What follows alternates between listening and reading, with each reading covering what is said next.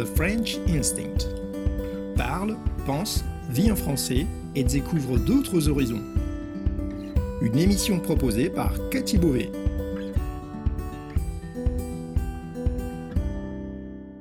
Vous écoutez le podcast The French Instinct, une bulle francophone pour vous immerger dans le français authentique et vous perfectionner tout en vous proposant un moment de détente, de découverte et d'inspiration.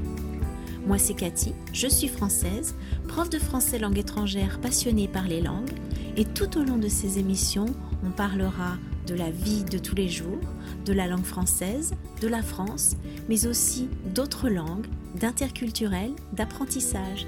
Bienvenue dans ma bulle.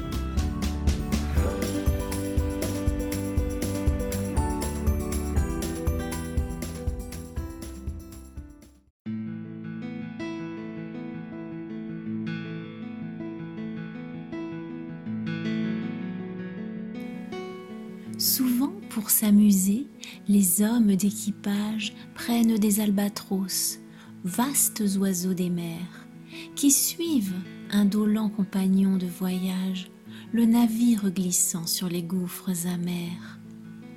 À peine les ont-ils déposés sur les planches que ces rois de l'azur, maladroits et honteux, laissent piteusement leurs grandes ailes blanches comme des avirons traîner à côté d'eux.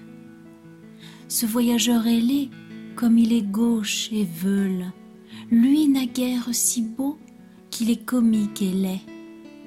L'un agace son bec avec un brûle-gueule, l'autre mime en boitant l'infirme qui volait.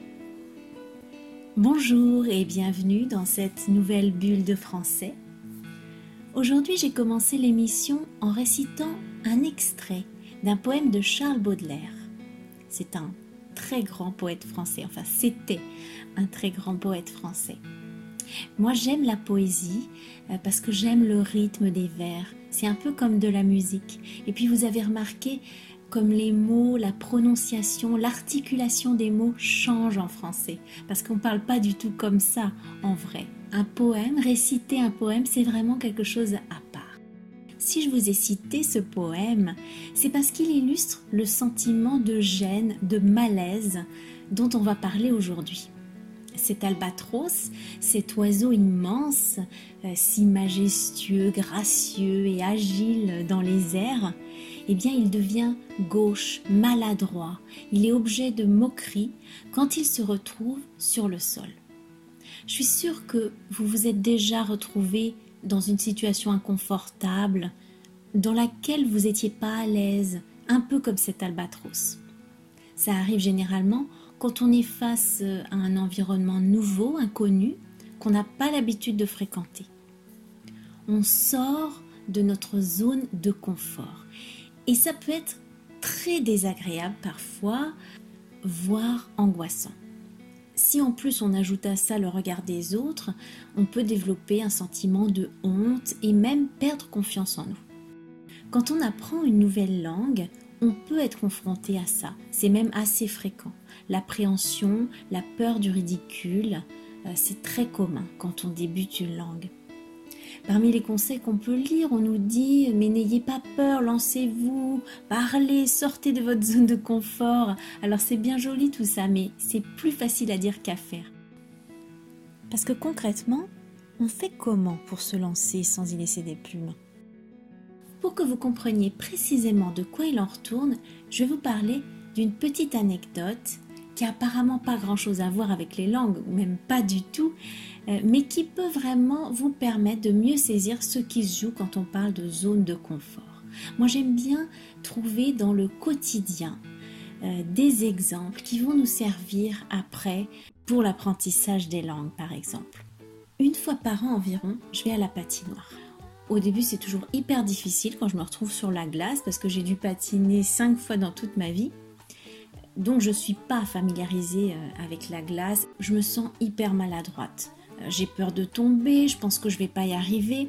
En plus, je vois les autres patineurs expérimentés qui eux glissent avec une telle aisance et une fluidité que bah, ça me fait vraiment envie. Et surtout, quand je les vois patiner, ça a l'air si simple. Et moi, je voudrais déjà pouvoir faire comme eux, mais ça me paraît totalement insurmontable. Moi, je, euh, je me dis, c'est totalement impossible. Voilà, le patinage, c'est pas fait pour moi, j'y arriverai jamais, un point, c'est tout. Alors, je me bloque, j'ose pas, je me décourage. Mais quand même, il y, a quelque chose au fond de moi qui me dit euh, euh, qu'il faut que j'essaie. Parce que, parce que j'ai envie, en fait, j'ai vraiment envie d'y arriver.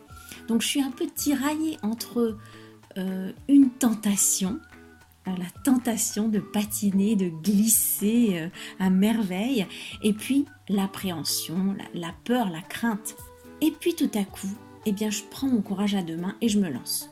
Alors bon, euh, se lancer, c'est un bien grand mot parce qu'en fait, j'avance euh, très prudemment en m'agrippant à la rambarde. Et puis, je me fixe des petits objectifs. Alors, je commence à, la lâcher sur quelques mètres, mais tout en gardant la main près du rebord, parce qu'on sait jamais, hein, je j'ose pas absolument pas m'en éloigner. C'est pas facile, mais j'y arrive. Donc j'arrive à lâcher sur un, un mètre, deux mètres, euh, en ayant la rambarde tout près. Donc je continue et finalement je gagne en confiance.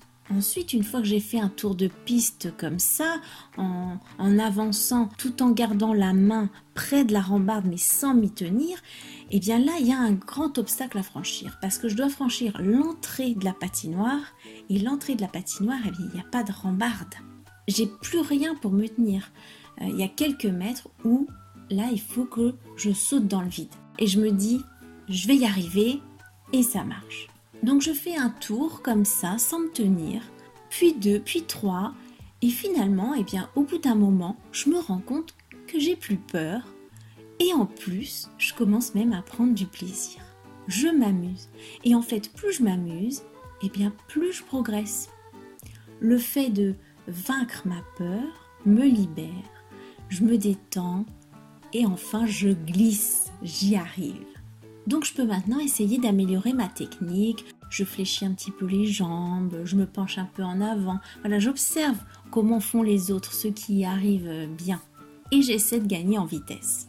Alors bien sûr, je me fais encore quelques frayeurs parfois, je manque de tomber et je me dis que je dois vraiment avoir l'air ridicule. Mais bon, finalement, à mon âge, le ridicule, eh bien, j'en ai pas grand-chose à faire.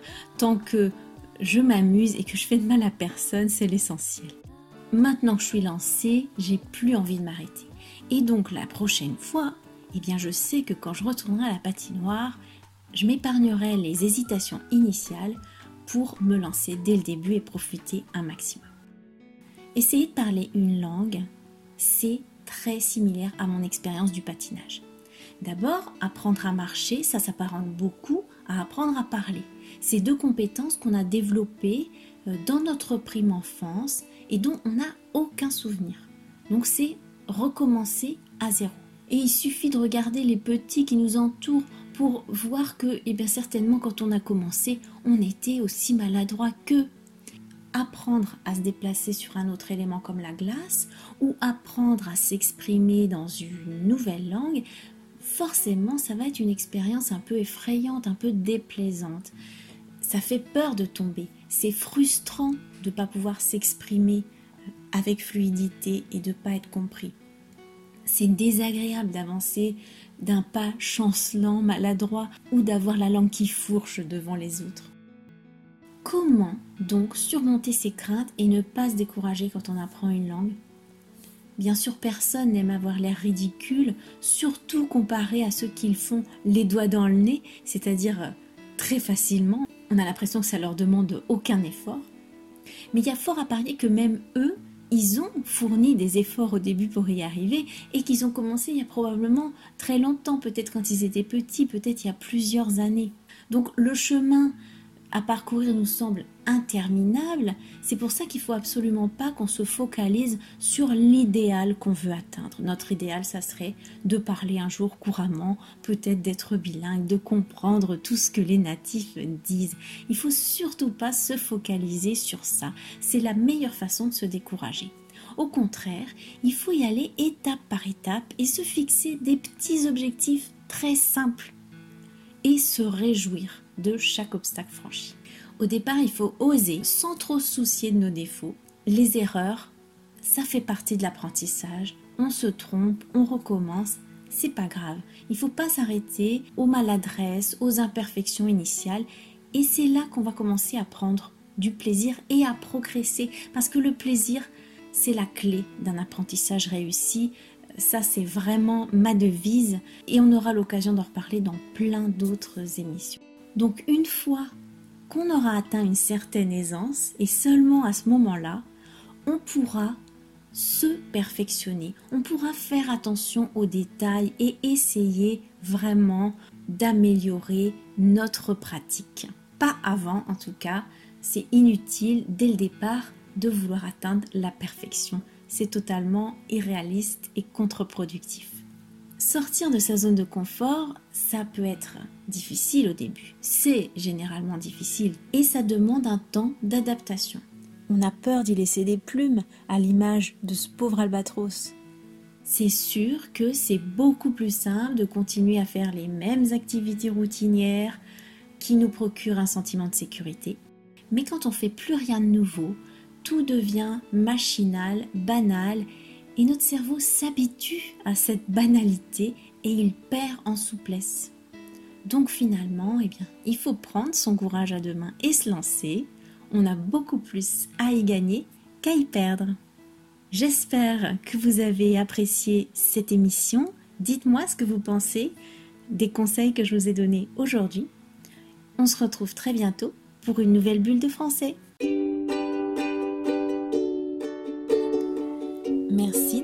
Cette émission.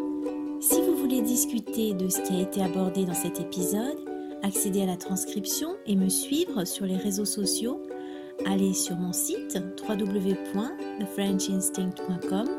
Vous trouverez le lien direct vers cet épisode dans la description du podcast. On se retrouve au prochain épisode pour une nouvelle bulle de français. À bientôt!